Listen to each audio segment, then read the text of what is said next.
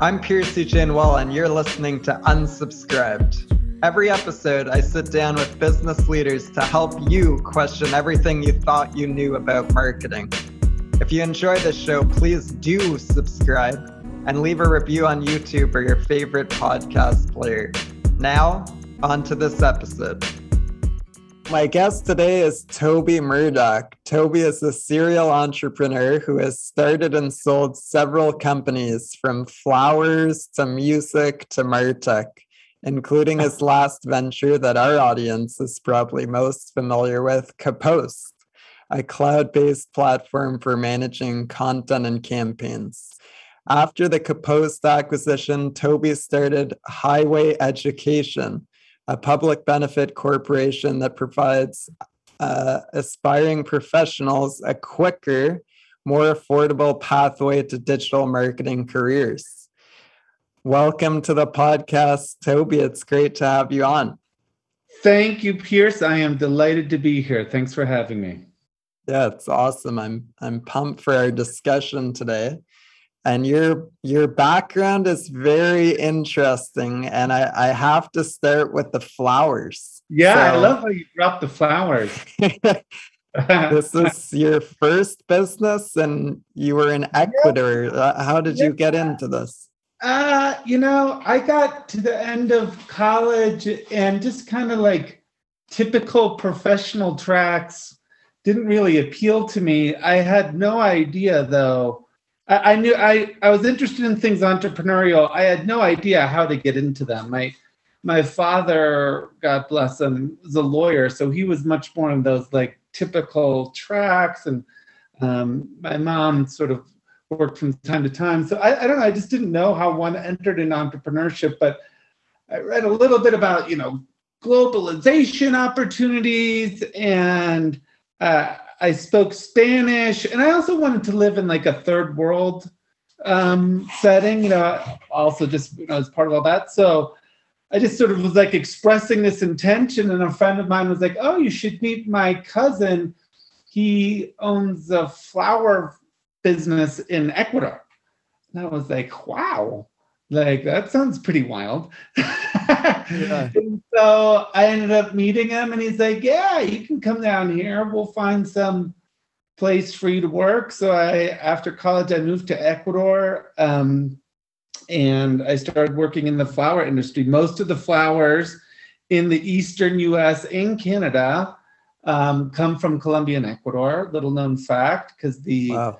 uh, conditions are ideal for it, you know, in terms of climate. And uh, um, I did that, but it was the it was the great greatest decision I ever made, mostly because I met my wife in Ecuador. Um, and so if I hadn't made that choice, uh, it, that wouldn't have all worked out. So it was a crazy, yeah, it was a crazy thing to do for my first few years uh, out of college. That's amazing. Yeah, I know. You know, I always see the flowers in the flower shop, and I think, like, where did these come from? Like, the supply chain on that must be yeah incredible yes. because there it's a matter of days before you know these the shelf life on them like yeah that's the whole thing so I actually then moved back to the US and started a business importing flowers, trying to kind of uh, streamline that supply chain. You know, looking back on it now as hopefully a little bit older and slightly wiser person, it is kind of ridiculous. You think like the so they are refrigerated and flown to Miami and then flown again. I mean, the whole thing consumes like so much fossil fuels. It's like horrendous. And and the flowers aren't necessarily like grown in, you know non-toxic conditions either. So I, I don't know if it's uh, that great of a thing for us. I think we'd probably be better off just getting flowers from local places, you know, yeah. seasons and enduring flowerless winters or something. Yeah, like yeah. That. Yeah, not a lot of flowers are uh, gl- growing in Canada in the winter. I'm sure. yeah. some, I'm sure there's some yeah. right of a yeah. of a summer. Yeah, but in the winter, yeah, forget yeah, it. Yeah, yeah, I mean, totally. talk about trying to do it, you'd have to build greenhouses, and then the energy expenditure to heat them would be a disaster. So yeah, wouldn't work. Well, that's cool though. Like you just you had an idea, you decided to move, you know, to a country you didn't know, and it sounds like you yeah, it was really lot. cool to have an opportunity to live in a country like that. Um, that's you know very very different from everything that I was familiar with. So that, and then meeting the woman who uh, who we married, you know, uh, that obviously was the best part of the whole experience. But I sort of, I, I, I sort of got into entrepreneurial stuff. Um, sort of from the get-go although yeah. then i started having kids and i was like woo i don't know if i can do this entrepreneurship thing but then i jumped back in despite the yeah. kids so is that when you were when you had your kids? Is that when you started doing uh, more on the business development side of things? Yeah, I did that a little bit. Let's see. So I had my first kid. I was like 26 or something, and then yeah, and then I started working for companies. I worked in a telecom company that was focused on Latin America, and then but event and then big company and some a startup, but then I ended up starting up my own company thereafter. So was that that was Qloud or yeah, exactly. It was a uh, it was like a music company focused on social networks. We sort of like went in, built a extension to iTunes. We'd see what your library was and then replicate it in Facebook. And back then it was like MySpace and other things like that, believe wow. it or not. Yeah. And yeah. Um, so you could see what others were playing and they could see what you were playing and then and then um, we wanted to embed the music and this was like the wild wild west you know napster was going on and then youtube had most every song so we'd search for it and find it oh, wow. and it and we were like tiptoeing this you know copyright you know high wire and um, so when we had a chance to sell that business we were like Yep, because I don't know how all this is.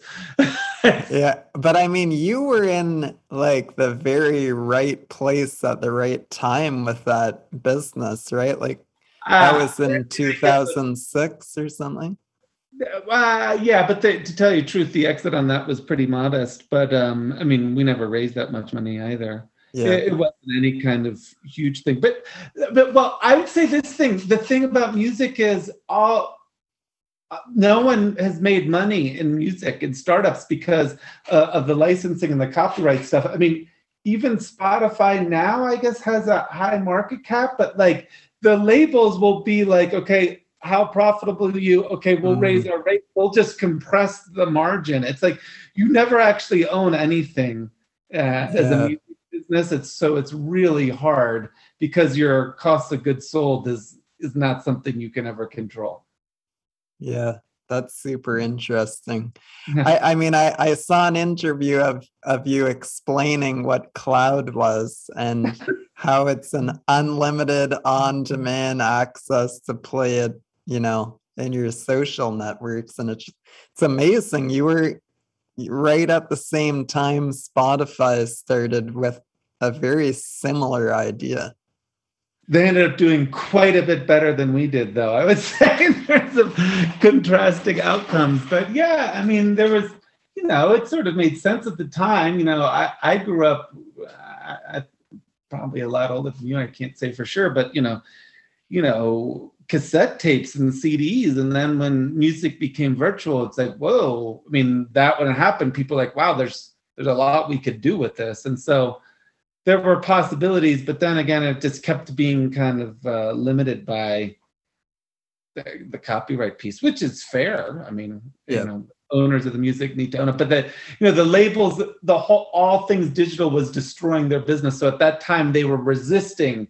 Mm. And mm-hmm. they were like, "Let's bring it back to vinyl records," you know, and yeah. and uh, that wasn't really working. I think finally their businesses got sort of destroyed, and now they've rebuilt in more partnership with Spotify and iTunes and stuff like that. But at that time, they were trying to kind of resist the future, which was tough. They're yeah, trying to ignore it still.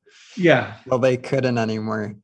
No. Um, okay, so you have the flower business, the music business. How how do you get into Martech from there?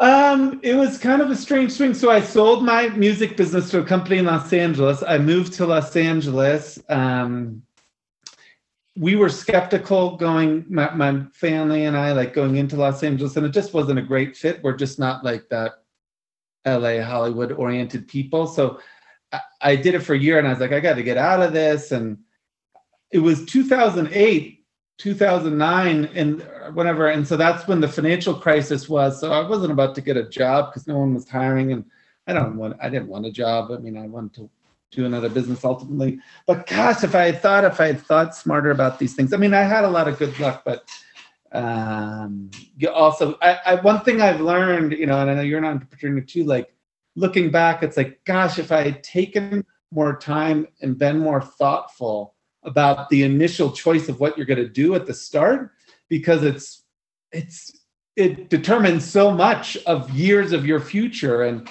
and sort of like if i had known you know then what i know now business anyhow what i knew was sort of media and content and publishing in the music world and and elsewhere. And then i was like okay but publishing is changing and it's not just like a centralized publishing system, but it's like a decentralized one where lots of people can be authors.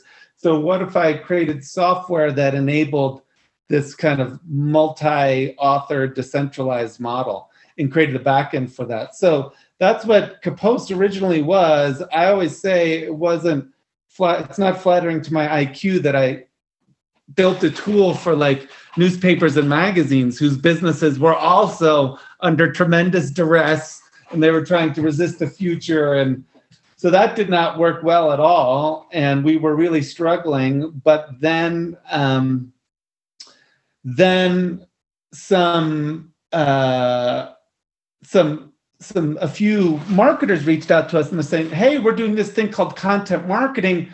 We're trying to operate like the publishers that you serve. Um, could you could we use your platform for our digital marketing and I was like, absolutely. And I went to one of the first content marketing worlds. It was there were like six or seven booths. This was Joe Pulizzi's thing. It was in Cleveland at this tiny like Holiday Inn or something. And I remember calling back, but there was still so much energy and just so much like much more business potential in the world of digital marketing than in publishing. I remember calling back to my partners and being like, guys, this is the future of our business. We're changing everything to this. And then I met an analyst on Forrester who was talking about content marketing, just kind of was tweeting or commenting with them. And he's like, Oh, I'm going to make two introductions for you Jon Miller at Marketo and Steve Woods at Eloqua. And, um, and then things really kind of took off for, for us from there. But it was a it was a long wandering in the woods before we got to that point.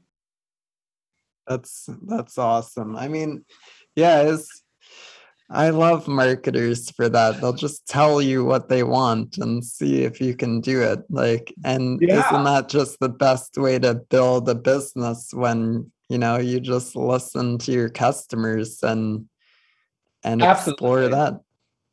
Yeah, absolutely. Which must have been much your experience with the Revenue Pulse and NAC, right? You just kept hearing the same frustration over and over. Am I? Yeah. Am I? Should I not be asking questions like this? no, I'm happy to. Uh, retreading. I, I, think it's it's relevant to this because as you were talking, I definitely was like, yeah, I can relate to that. So what I, I was one of Marketo's first customers back in the day.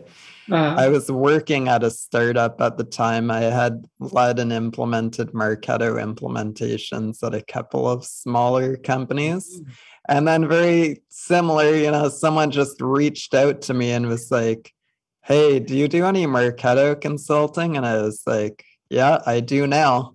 and that's really how it started. It's yeah. almost unpatriotic of you to have been early in the marketing automation industry and not using Eloqua. well, just, yeah, I, I actually like, did. I like ninety percent of the of the Canadians I know in my life are like so it's yeah. like so oh, it's yeah. like what's going on here?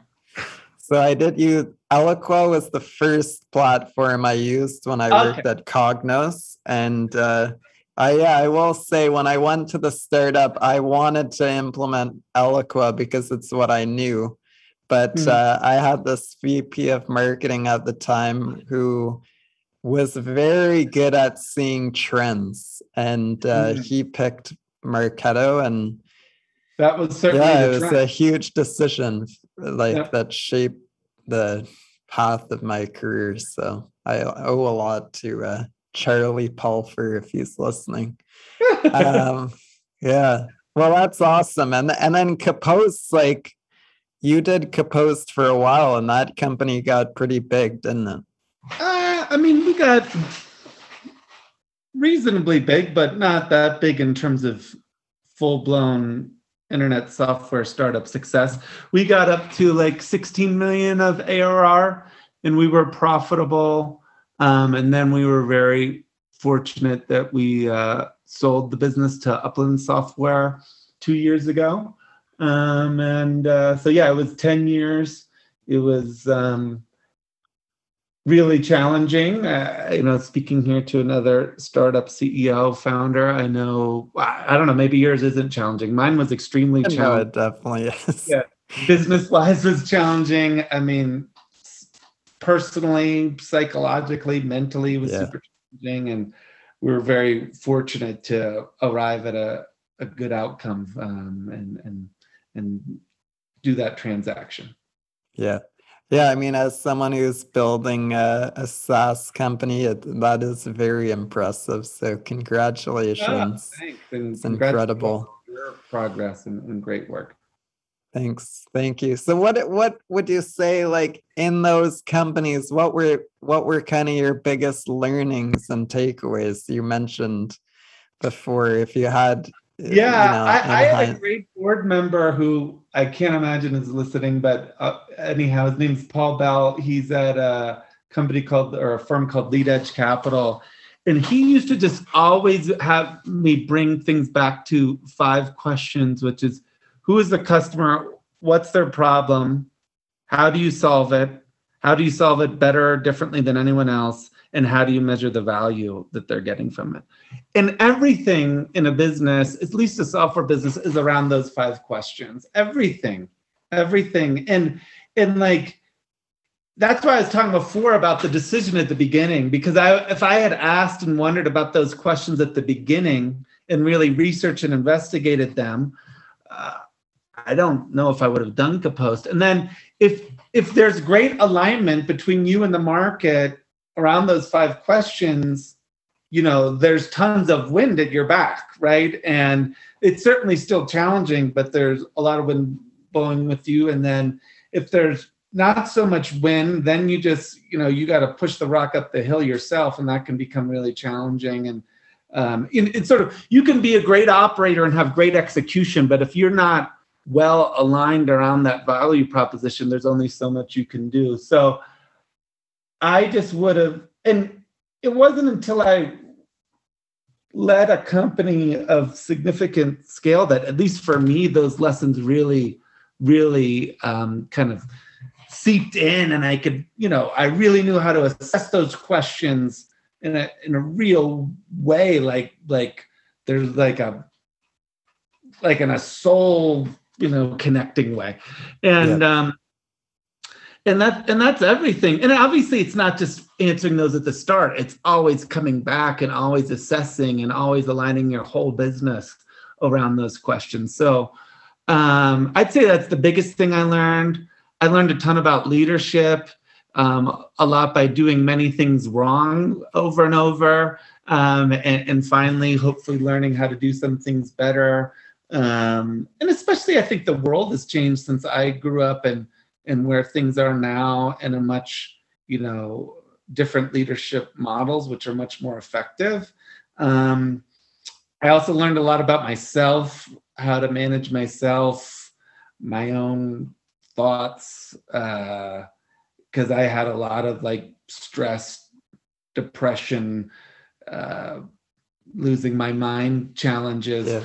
Along the way but i got into a lot of like meditation, therapy, journaling, blah, blah, blah, blah, to try to work on all those. And that was learning in some ways, but I don't know. Uh, I'm finding the best way to deal with a lot of those is just not to put yourself in highly stressful situations. yeah. Yeah. Oh, yeah.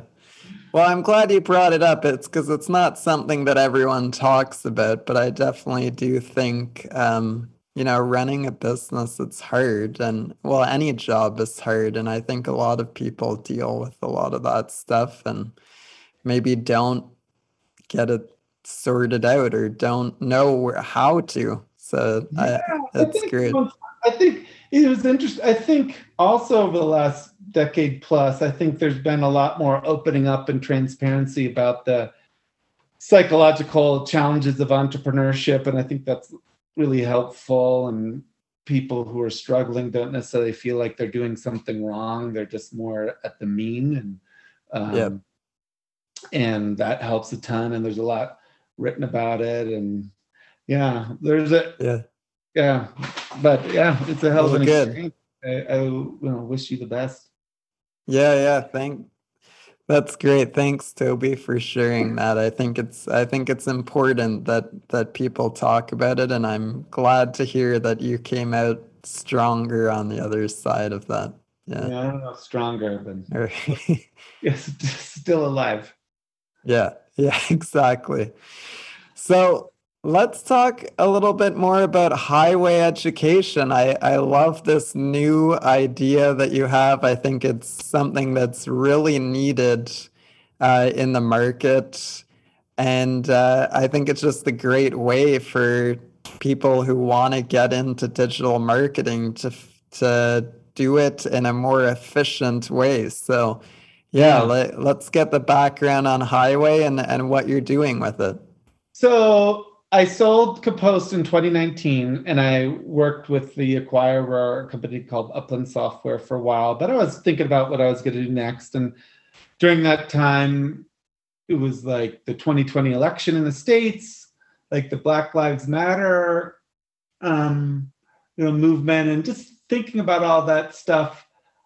Part of me is like, oh my gosh, I've learned so much versus what I did when I started my last business. I'm so much more ready to start a, a software business that really, you know, and software has this enormous financial economic potential. But I was looking at these things and I was like, wait, is the universe really crying out for another software business right now? I was like, I don't know. Not that there's not anything wrong. I mean, there's nothing wrong with leading software, but I was fortunate to sold it and, and have a little bit of, you know, kind of ability to make choices. And and I just kept on going back to the, you know, to all the unrest in, you know, um, North American society. I know we're here on a um, on an international podcast, so yeah, and, no, um, for sure. And and so much of that is just, I think, so much of what's going on is just people are frustrated that they don't have the opportunities, right? That that there's this digital economy that's zooming by, and people that participate in it get you know have all these opportunities for prosperity. And then there's a lot of people who don't have those opportunities. And so um, i decided i wanted to do something around that. On like how could how could uh, provide how could i provide pathways into opportunity in the digital economy? And in the us we have this cool thing that's a b corp. You referenced a public benefit corp. So it's a kind of a corporate structure where you have a legal commitment to a social mission. And so thinking about that kind of structure and I was thinking about what I could do. And then I thought about my old industry of, you know, marketing operations, marketing automation, whatever we want to call it, and how much my customers used to be like, it's so hard for me to find talent. And I thought of like the paradox of all this that there's all these people who are frustrated because they don't have access to the digital economy. And then there's these employers in the digital economy who can't find the talent. And I'm like, this is freaking nuts clearly the the system is is not working.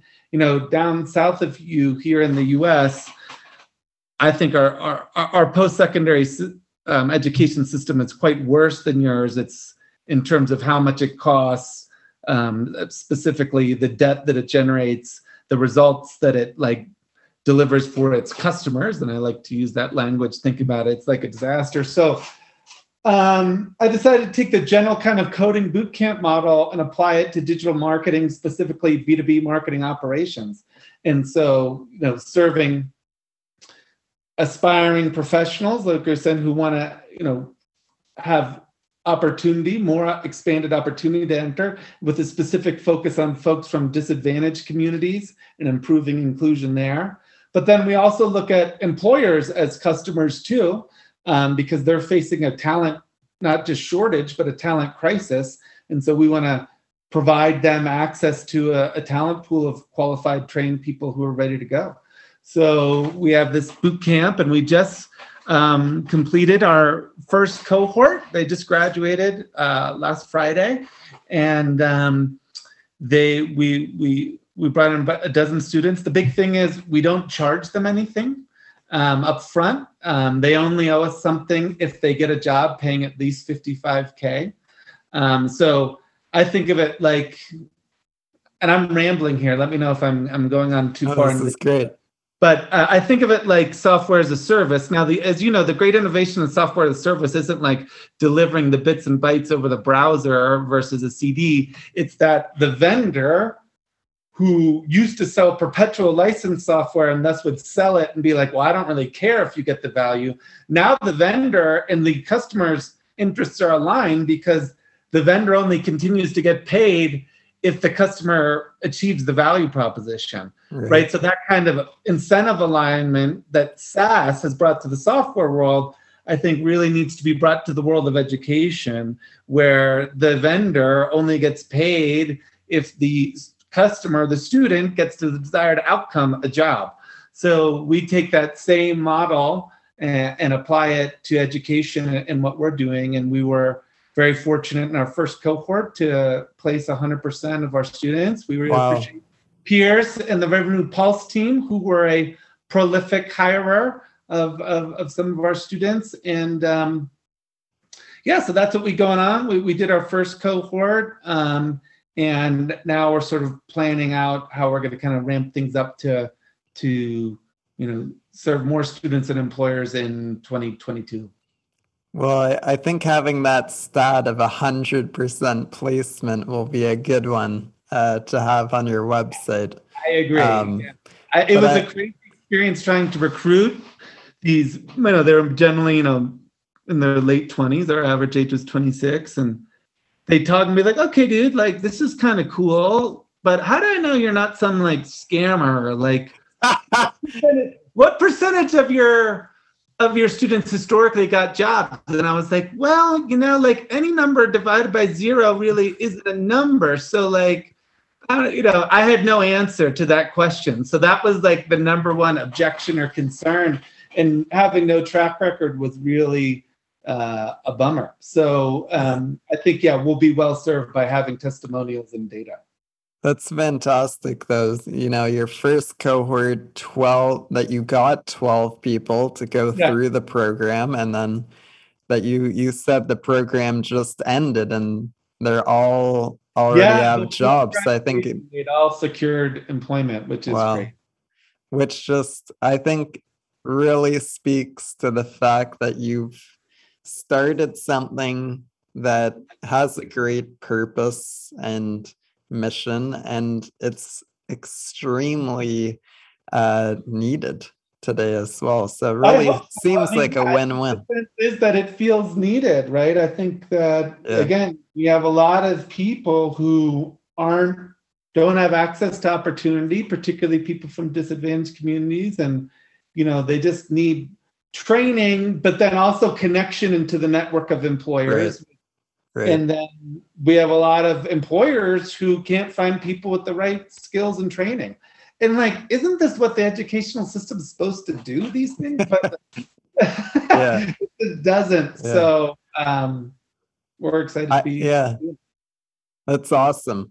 So, so for for people out there who might be interested in in being a part of this course or know somebody who who could be a good candidate like how do they get involved sure so our url is highwayed.com and so you know whether you're interested in being a student or Pierce, I imagine in your audience, you're interested in employing. One of our students. Please go there, and there's all sorts of forms you can fill out to get in touch with us, and we'd love to love to get in touch with you. You know, it's it's interesting how dysfunctional. I've I've had so many conversations with, um, you know, MOPS leaders on this topic over the last 18 months or whatever that I've been working on this and and uh it's such desperation you know like it, when, when you think about it so I think about it this way so I, I I don't have the stats on me I I did this little bit of analysis um, at one point so take a traditional you know business slash technical discipline like uh, aerospace engineering right like there's yes. a certain number of aerospace engineers that are needed in the economy. Like there's attrition, there's a growth rate, right? So then there's a new supply that's required per year. And then there are schools that produce the people with the skills needed. And it's like a functional labor market, right?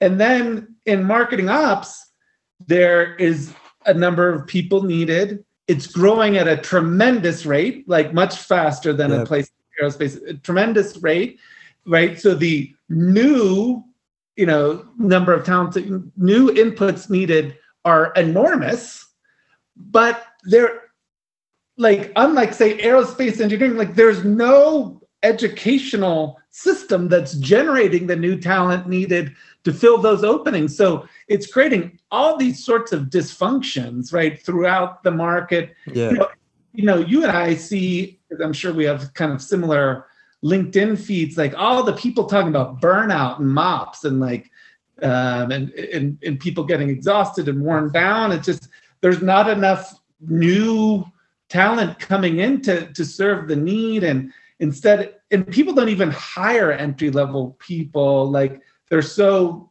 there's so little faith that people can find people who are trained that they everyone's just bidding up like senior managers to yeah 200k a year which is like a good thing in some ways for senior managers but as those people are getting burnt out it's not really a good thing like we need that layer of entry level folks who can take care of kind of the the base level operations of just the rudimentary work that needs to get done um, for the whole thing to operate, but people can't find them. People don't want to train them because once they train them, their market value goes up so much that they're going to leave. Like it's a really dysfunctional situation on the employer side. Yep. So in your next cohort, are you, you doing 12 again or is it going to grow? Yeah, we're going to grow and then we're going to, you know, increase the frequency of doing the cohorts as well. Okay we're going to both increase size of cohort and frequency of cohort. You know, we hope to next year, if we graduated a dozen this year, um, we hope to do like 60 or 70 graduates next year. Yeah, that's awesome. Yeah. I totally agree with you. I think, you know, even if you look at college or university here in Canada, you know, there's your standard business degree or maybe a concentration in marketing, but it really does not give you any no. of the skills you need to uh, know any of the digital marketing platforms. Uh, and and I'll always kind of think back, what if I had spent my four years of university just teaching myself, you know, AdWords, Salesforce, uh, a marketing automation platform, I would have been way ahead of where I was. And you know, I I feel very fortunate that uh, someone took a chance on me out of uh, university in a in a digital marketing position, and I just kind of fell into it. But it, there isn't an in you know, I love the program you're doing where people who are passionate about that have somewhere to learn it. Um, and, actually it, it, that phrase you just said, falling into it. That's yeah. what I hear time and time again. Oh, the only way that people yeah. start is falling into it. We have, we have interviewed any sustainable way to generate enough talent to serve the industry. We have interviewed uh, over 30 marketing ops people now on this podcast, and it, it's always some roundabout way that they got into it. Yeah. And it was usually like, hey, we're going to try this thing. Can you figure it out for us? And then they do it. Uh, but we're we're so far beyond that now, right? Exactly. Like the space is matured, but we don't have in as the way to be its growth plan. exactly. Yeah. So anyway, I think it's great what you're doing, oh, and uh, I'll you know we definitely want to support it and continue to see it grow. And I, I think it is beneficial for everybody. To your point, to have more there's too much marketing operations work and not nearly enough people who can exactly. do it. So it's good for everybody. Yeah um that's cool. Uh, anything else that you want to share about highway education that maybe we haven't yet? I don't think so. Just like, like you said i would think amongst this audience it's mostly employers and uh would love for them to reach out. You know, we're at highwayed.com and um, you know, we're having conversations now to line up people who will be getting s- slots to recruit um, our students and bring them in. You know, they're they're talking to us about what their 2020 budget and planning and timing is for bringing on headcount. And we're sort of slotting them accordingly. Um, so, would love to talk with folks. Awesome. Uh, okay, we're gonna get into a section more of like a rapid fire section here. Okay. These are questions that we ask everybody. Um, so, what's something in marketing that you wish you could unsubscribe from? Hmm. In marketing, something in marketing. I mean, I, I, I, just had a really obvious answer that I can't do something that obvious. Um, you know, I, I wish I could unsubscribe from manually entering uh, marketing performance data into spreadsheets. Um, I know there's probably better ways to automate that, but they're never. I don't know. They never. Yeah, they're it, it, yeah, they're never I mean, easy. There's still so many people that use yeah. spreadsheets. I'd love to unsubscribe from that um, I think there needs to be a better way to get that done because I'd say, I don't know, some huge proportion of marketing marketing metrics is still compiled on a spreadsheet basis. Oh yeah, yep. Uh, is email dead? No, of course not. Right? I mean, no, no, no, no, no, no, no. And in fact, we just need great tools to compose and templatize the emails that we send out. Oh wait, we got one here. We got one here, what uh, What do you do for fun? Uh, so I live in Boulder, Colorado, um, and so we're right kind of uh, at the beginning of the Rocky Mountains, which start really abruptly here, and so um, spend a lot of time outdoors, hiking, skiing, camping, biking. Um, that's sort of what we do all the time here. Nice. Love yeah. it. I'm a big skier myself. Oh, Love to ski. Um, who is one person that you admire in the business community and why? Um, gosh.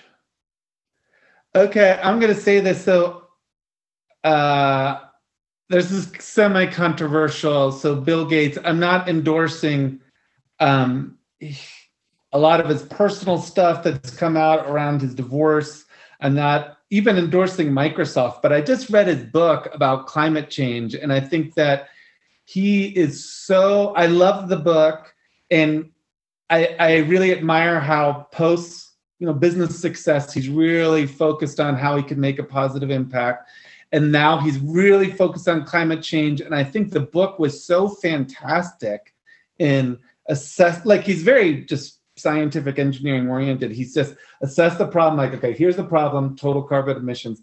Breaks it down into all the categories and then by category outlines the solutions and that we need and then is like making all these huge gigantic investment bets on making it happen. So um, i really admire him again. I'm excluding other elements of him, but at least on what he's doing now around climate change, uh, how he's assessing the problem and, and really dedicating himself to fixing it is fantastic. I, I listen to a lot of climate change podcasts, and and there's a he's I, sort of speaking of him. There's a lot of entrepreneurs in that space who I think are doing awesome things. There's a company called Form Energy that is um, creating long-term battery storage. So you know we're creating all this wind and solar energy, but some days the yeah. wind doesn't, sun doesn't shine, and so like how can we economically store like you know mm. eight days yeah, worth yeah. of energy for the city of Toronto, and like people are doing amazing stuff on that. I, I, if I had been smarter and, and more scientific, I, I would have. Uh, and been in, in in like the clean energy movement. So i admire all those people. I'm also living um vicariously a bit through my eldest kid my my daughter well i have three daughters but my eldest daughter um, who is an engineer undergrad and she's looking to work in renewable energy. So i guess i can also say her well. that's awesome. Nice. That's great uh, I, well, you've shared some career advice already, but what's one piece of career advice that you've picked up over the years that might help others? Well, uh, any kind of career like business yeah, yeah. career. Okay. I think anything. I mean, I, I would think of this business career wise is like, you know, I was talking before about like the wind blowing, you know what I mean? Like you got to position yourself in sectors where the wind is blowing, right? And because uh, you know, so you you, you want to be a place where there's already so much of success is like lining up all the society and economy wide trends that are powering things. And it's really successful businesses just surf those or ride those right? They don't create all of that energy. So you know think about putting yourself in um, in industries and in sectors with that sort of external momentum because that's critical. And then really think about the customer value proposition um, and the businesses you choose to go in and, and in terms of how you work inside those businesses. And cool thing about renewables i'm sorry to get back to it but it's just a little personal interest yeah, yeah.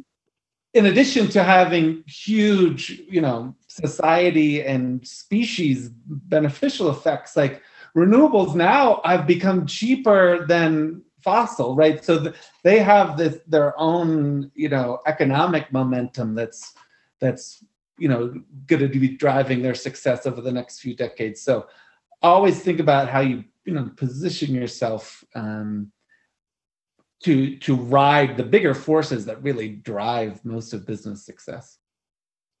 Love it.